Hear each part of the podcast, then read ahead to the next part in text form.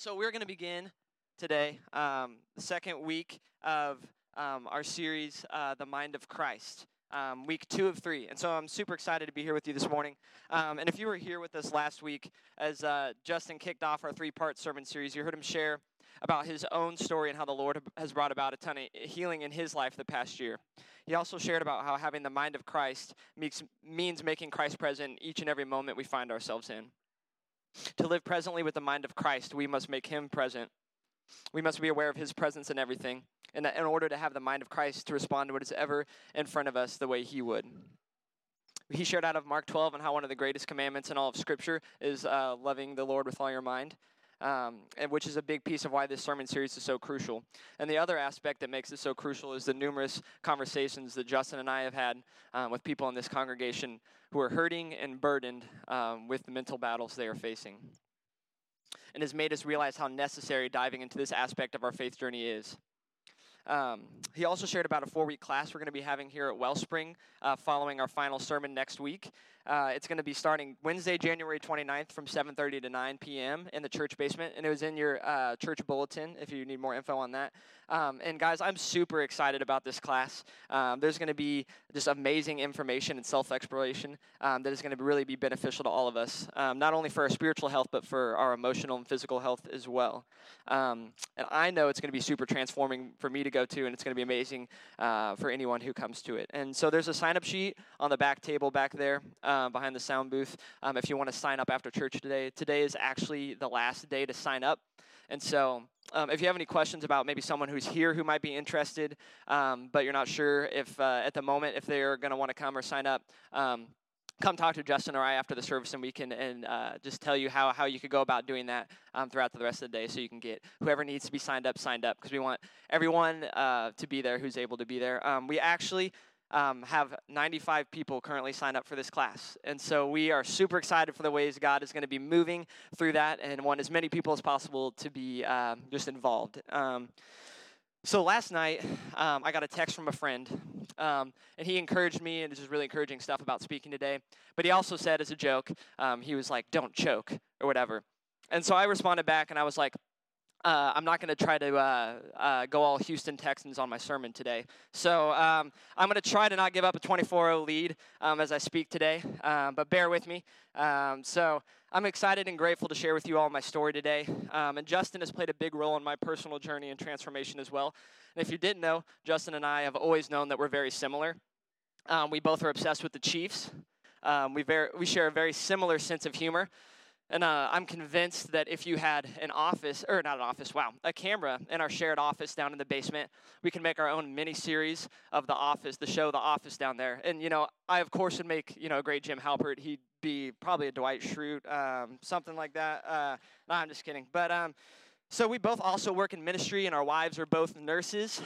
And Justin and Sarah have two daughters, and Sam and I have two daughters. Well, you know, uh, not yet, thankfully, um, but I'm sure one day it only makes sense because it would just be one more thing in common to have with Justin. Um, and these are all great things to have in common, but we also share a common burden, um, and that's great and fierce mental battles and torment that have caused uh, a lot of destruction in our lives in one way or another. And this mental struggle began for me at a much younger age than I realized until about a year ago. Uh, my family and I were watching home videos in our basement, um, and I was probably about eight or nine years old at the time of this video. Um, in the video, it was my cousins, my siblings, and I, and we were putting on a dance show for our parents, which was a very common occurrence. Um, and at about halfway through um, our dance show, I walk up to my mom, who's holding the camera, and I say, Mom, why does my chest hurt? And this may not seem like that big of a deal, but there's no reason my chest should have hurt. I didn't get hit in the chest, I didn't have anything internal going on. And so I'm not, not sure exactly where that came from.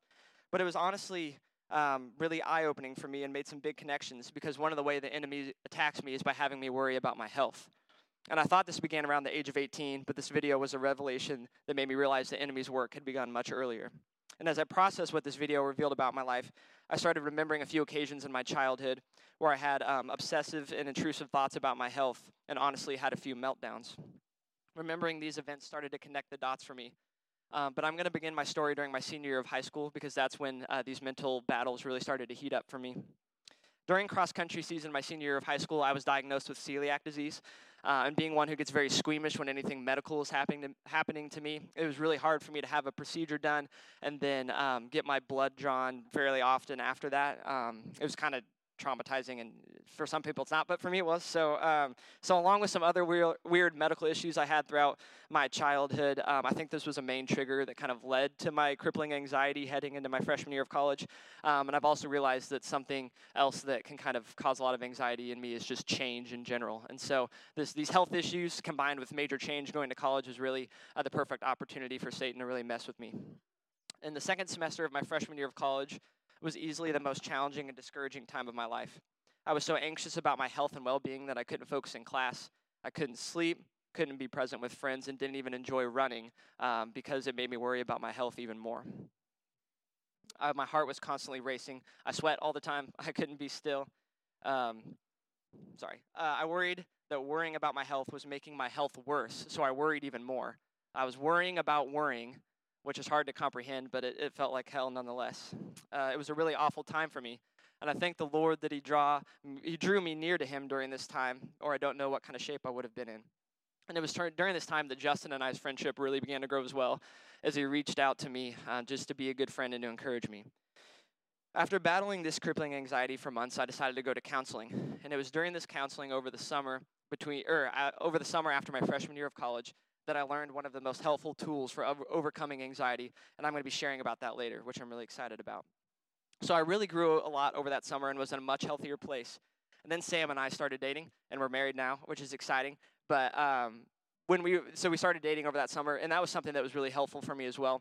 Um, you know, it at least got me to stop focusing on my own problems for a little while. Um, but like anything that we don't get to the root of, uh, my anxiety reared its head again uh, before I graduated college. So then my anxiety transitioned into being about material possessions. My mind wouldn't quiet down until I got the object that I desired. I would constantly justify why I needed new things and how my life wasn't quite what it should be without them. And once I gave in to buying something, it wasn't long till I realized that that thing didn't satisfy me. And then, out of guilt and frustration, I would end up selling the thing that I just spent months uh, being really excited, or that I just got months ago and was really excited about getting. This was a cycle that began my senior year of college and I still struggle with to this day. And I wanted, just for some perspective, to give you a list of things that I've bought and sold over the past three years or so. I did a game at, I don't have this on here, but I did a game at Missouri Western at College Young Life one time where I threw out candy if they could guess what I sold and like bought and resold. It was kind of dumb. But, um, so I'm not going to do that here. I don't have anything to throw out. I mean, I could chuck a water bottle, bottle at you if you want. But um, so here's a few things I've sold, uh, bought and sold in the past three years: an Xbox One, a PS4, an Apple Watch, two Garmin watches, multiple pairs of shoes, and uh, the list goes on. I'm sure there's more. Um, and it's kind of funny, but it's mostly sad, honestly. Um, and you can imagine the kind of emotional and financial burden this has placed on Sam and I. And it's honestly caused some uh, problems in our marriage, if I'm being honest. We've had many hard conversations about this area um, of my life, and it has caused her much stress. And thankfully, I'm not blowing all of our money because, you know, I have a ton to blow with two part time ministry jobs anyway. But uh, uh, I have some sense of self control, but it still has a grip on my heart and life nonetheless. So, fast forward to this past March. Justin and I were sitting in our office, and he started sharing with me how he was done trying to battle this on his own. He was going to go get help.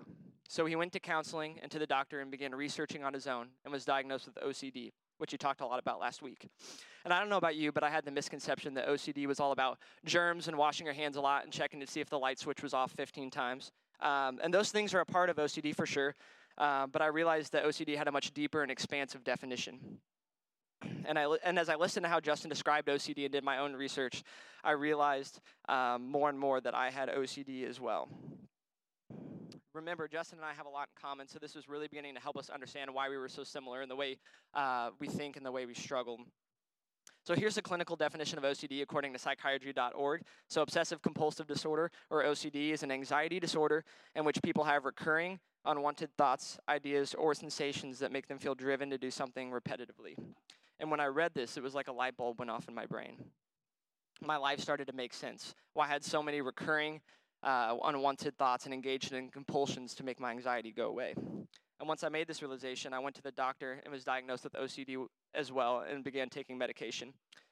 And after a month or two, things started to get better, better mentally, and I started to find some healing. However, uh, I gave into the temptation of relying solely on medication and not really getting to the deep spiritual root of things and seeking healing there. I put off counseling for months and I put off deep community for months as well. It took until this past November, just a couple months ago, for me to get the ball rolling on counseling and meeting with the men's group. And it has been so impactful for me, and I should have done it a lot sooner. And it's allowing me to get to the root of things rather than just putting a band aid on my struggles.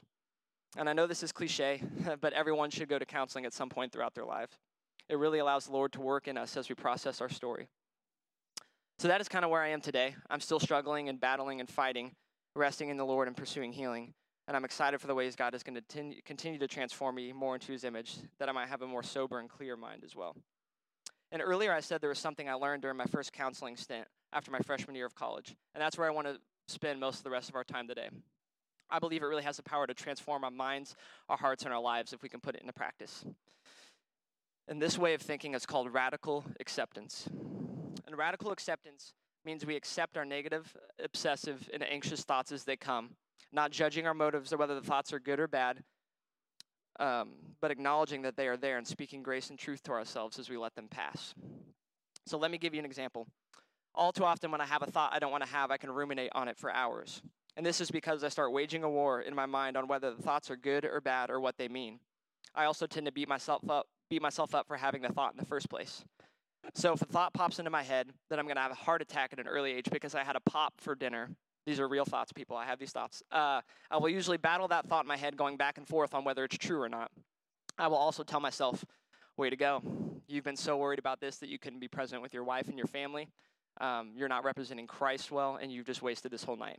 And that doesn't sound much like the voice of God, does it? The beautiful thing about radical acceptance is that it allows God's voice to be heard amidst the shouting lies in our mind. And when I engage in radical acceptance, I start speaking to myself like this It's okay. It's okay that I'm worrying about this. This is just one thought out of thousands I'm having today. The Lord has got me through these thoughts before, and He's going to again, and I'm going to be okay.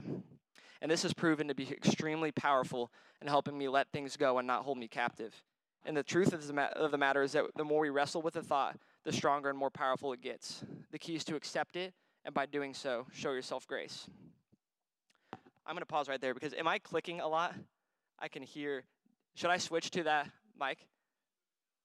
Okay, cool. I just like it's bothering me. So I just wanted to make sure. I want to be able to be heard. Sweet, cool, or not be distracted. There we go. Okay, so like I said, so some so the key is to accept it, and by doing so, show yourself grace. And so now, some of you might be saying to yourself, you know, I don't I don't tend to beat myself up that much. Honestly, I tend to lean toward feeling like I have things together most of the time. And hear this from me: both ends of the spectrum are unhealthy. Whether you beat yourself up or feel self-reliant and think you have life figured out. The key question for people in both groups is this: Are you allowing grace to transform your life? Are you able to hear the voice of grace speaking to you amidst the shouts of the enemy that say you're not good enough? And on the other end, are you able to admit your desperate need for the Lord and humble yourself enough to accept his grace? So I'd love to open the floor to hear from you all. Which of these two groups do you tend to find yourself prone to self condemnation or prone to self reliance? And how has that impacted your ability to accept grace? So I'll say that one more time. Which of these two groups do you tend to find yourself prone to self condemnation or prone to self reliance? And how has that impacted your ability to accept grace? So i w- I'm opening the floor to hear from you guys.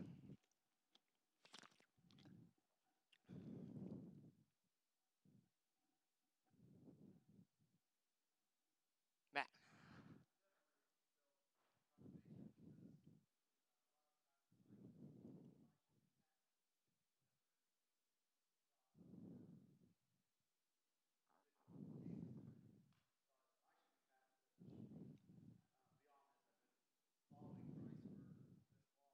Mm-hmm.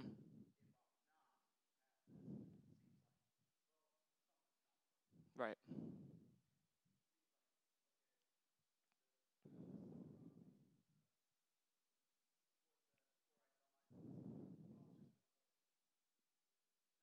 Mm-hmm. Yeah, for sure.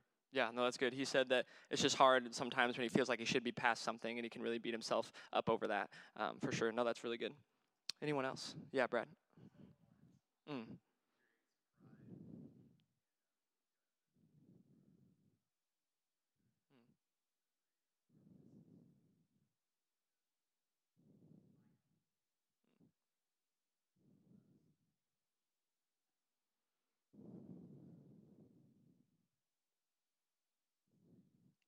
Yeah.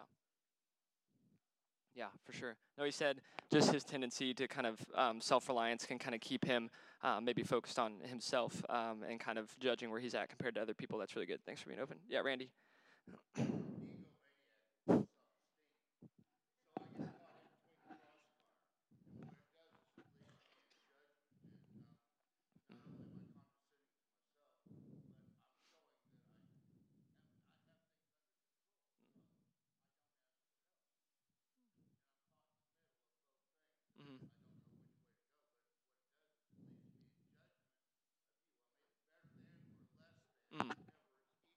Yeah, yeah. Mm, that's yeah, that's a good point. And it can definitely be a mixture of both, I think, too, for sure. Mm, that's good. Anyone else willing to share?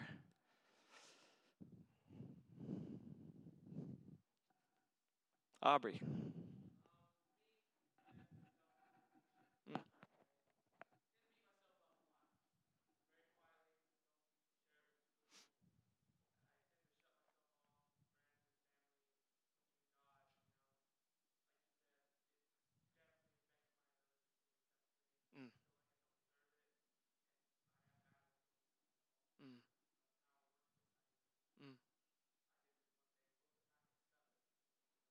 Yeah, yeah.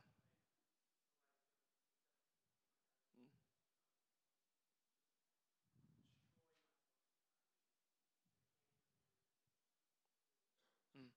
Dang, man, thank you for being honest. Um, appreciate that. And um, definitely related to those feelings as well, and um, how when we keep those self condemning thoughts in, we don't allow others to show us grace, and how God might show us grace through other people too. Um, yeah, thank you for sharing, Aubrey. Um, yeah, and like I shared, I definitely um, lean to the to the self condemnation for sure. Um, it's very rare if I'm um, becoming um, self reliant in that way. Um, but the bottom line is this: um, grace has the power to transform us, and we have to be humble enough to be able to get to be able to experience it and accept it. And Jesus paid it all so that we could accept this grace. So who are we to not accept it? By not accepting it, we're saying that we know what we need more than Christ knows what we need. I feel like I need to punish myself and beat myself up in order to get what I deserve. Or if you're on the other end of the spectrum and have a hard time knowing what you need grace for, your response might be that you neglect God's grace and can get by without it. Regardless of where you're at, you must get to a place where we can humble ourselves enough, stepping down off our throne of self lordship, and allow His grace to transform us. And Paul puts it well in his letter to Titus when he talks about the power that grace has to transform us. In Titus 2 11 through 12, he says, For the grace of God has appeared that offers salvation to all people. It teaches us to say no to ungodliness and worldly passions and to live self controlled, upright, and godly lives in this present age. And I think this can pl- apply to our minds as well. Grace teaches us to say no to anxious, overwhelming, and crippling thoughts and anxiety, and yes to self controlled, upright, and godly ways of thinking if it is grace that allows this process to happen. And as we allow God's grace to help us accept our thoughts and let them go, we're able to move forward towards transformation and healing. Grace moves us toward this because when we, we begin to believe that we're accepted and loved unconditionally, that we are chosen, we can stop believing lies about who we are that leave us stuck. The truth that grace offers us sets us free. And there's another way of thinking that has been really impactful for me. So, has anyone here ever heard of the reverse golden rule? Could someone explain it for me if you know what the reverse golden rule is? Anybody? Yeah. Mm. Yeah. Yeah. So, um, so the so the golden rule, right, would be to treat others like you treat yourself.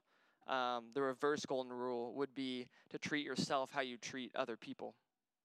And this was really eye opening for me because I realized that I treat other people way better than I treat myself.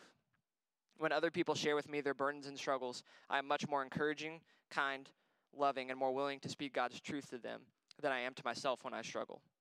You and I are not the exception to the reverse golden rule. We don't deserve condemnation more than others, and we are to speak truth and grace to ourselves just as we might to a close friend. I hope that can be an encouraging reminder for you all as well. So I want to share with you all a passage passage of Scripture that has been crucial in my life the past few years, and it's in 2 Corinthians 12. If you'd like to open your Bibles and turn there, um, that's page 1059 uh, in your Pew Bible. So it's 2 Corinthians 12, and we're going to be reading verses 7 through 9.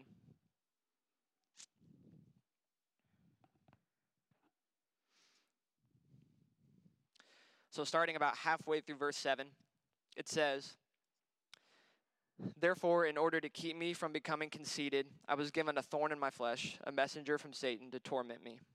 Three times I pleaded with the Lord to take it away from me, but he said to me, My grace is sufficient for you, for my power is made perfect in weakness. Therefore, I will blo- boast all the more gladly about my weaknesses, so that Christ's power may rest on me. And we can see from this passage that Paul is struggling with something, and we don't know what it is, but we do know that it was tormenting him and causing him much distress. We also know that he cried out to the Lord for healing, but it wasn't taken away. And maybe you're sitting here today relating to how Paul is feeling. I know I have at times for sure. But God's response to Paul points to the most important thing we can do in the midst of our struggle and trials allow God's grace to be enough for us. We do not move toward healing by striving for, by striving for perfection or beating ourselves up with condemning thoughts or ignoring our flaws and being self reliant, but solely by resting in His grace for us. It is the only way we will experience transformation and healing. It is the only way the Lord's power can be present in our lives. And I believe I'm moving in this direction in my own life. And but guys, I still struggle every day. Uh, honest confession, I, I um, struggled this week pretty heavily with um, something, and it was in that moment um, that uh, when I struggled and felt like, man, I haven't really made as much progress as I thought I was making on some of this stuff. You know, uh, I don't know if you've ever had that. You feel like you kind of almost trick yourself into believing you've healed and maybe uh, progressed more than you actually have. Um, so it was one of those moments this past week, and I remember talking with Sam. Um, and it was basically because uh, I was just let my anxious and overwhelmed or anxious and obsessive thoughts get me to the point of making a, a purchase I shouldn't have made, and it, and it upset um, and hurt Sam a lot. So I was talking to her, and I was like, "Am I even?" And I, and I know this was such a lie from the enemy, but I was like, "Am I? Am I even qualified to give my sermon this Sunday?" Like that's a legit thought I had, and so I want you to know that I that I'm still wrestling with this stuff as well, um, and battling. Um, but to know that I'm I'm in the fight too. Um, I'm excited for you guys who are, who are taking that journey as well. Um, that's my drink break. I don't know how it compares to my dad or Justin, but there you go. Um, take it for what it is. So. Um, so speaking of my wife, I brought my wife up, and I know Justin did this last week, but I have put her through a lot. I've put her through a lot, and um, I know it's been really, really hard um, at times. Um, and man, she she has been amazing at um, just being a beautiful example of how to show just grace, grace, grace, grace, and patience, and just compassion for someone who's really, really struggling. Um, and um, and she's just stuck by my side through it all. So I just wanted to say thank you and I love you. Um, and I know that she would be open um, to talking to anyone who may be maybe asking that question. You know, how do I love my spouse, family member, or friend in the midst of their mental battles? And this is something that we're also going to be talking about as we move along on this journey of the mind of Christ. It encourages me. It encourages me. It encourages me to say that I have experienced pieces of healing here and there, but I still have a long way to go. Like I said. And I'm okay with that, and I still have hope in the midst of the struggle because there's one thing I do know God's committed to you and I's transformation and healing, and He's way more committed than we are. And I hope this gives you guys some hope and relief that no matter what is going on in your heart and life during the rest of your days on earth, God's commitment to you never changes or wavers. It is never dependent on your obedience and faithfulness, but solely on His. And as we wrap up our time today, uh, we're going to come to the communion table as a reminder of God's continuing faithfulness to us and the ushers are going to dismiss you. You can come up and tear a piece of bread um, and dip it in the cup, and then there's gluten-free options, a gluten-free option on my left if you need that as well. So I'm going to pray, and then I'm going to give you a few minutes to read some verses up on the screen um, that I put together about God's faithful commitment to you and your healing. Um, so let's pray together. Lord, thank you for this day. Um, again, God, just thank you um, that we're just a part of a church body that just values vulnerability and openness um, and people sharing their story.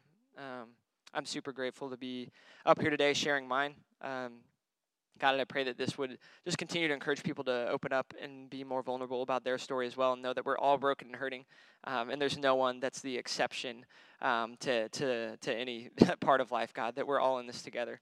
Um, man, I just pray for your grace and your transformation and your healing to come over us, God, that we would be able to have a, uh, a way of thinking, God, that just allows your grace to speak to us, God, that we would just uh, engage in radical acceptance where we can uh, uh, just accept the thoughts that come, the unwanted thoughts that come as they are, God, and just uh, speak your truth and grace to those in, in, the process. God, let them go, let them pass. Um, we love you. God, we just thank you for this time together. In Jesus' name, amen.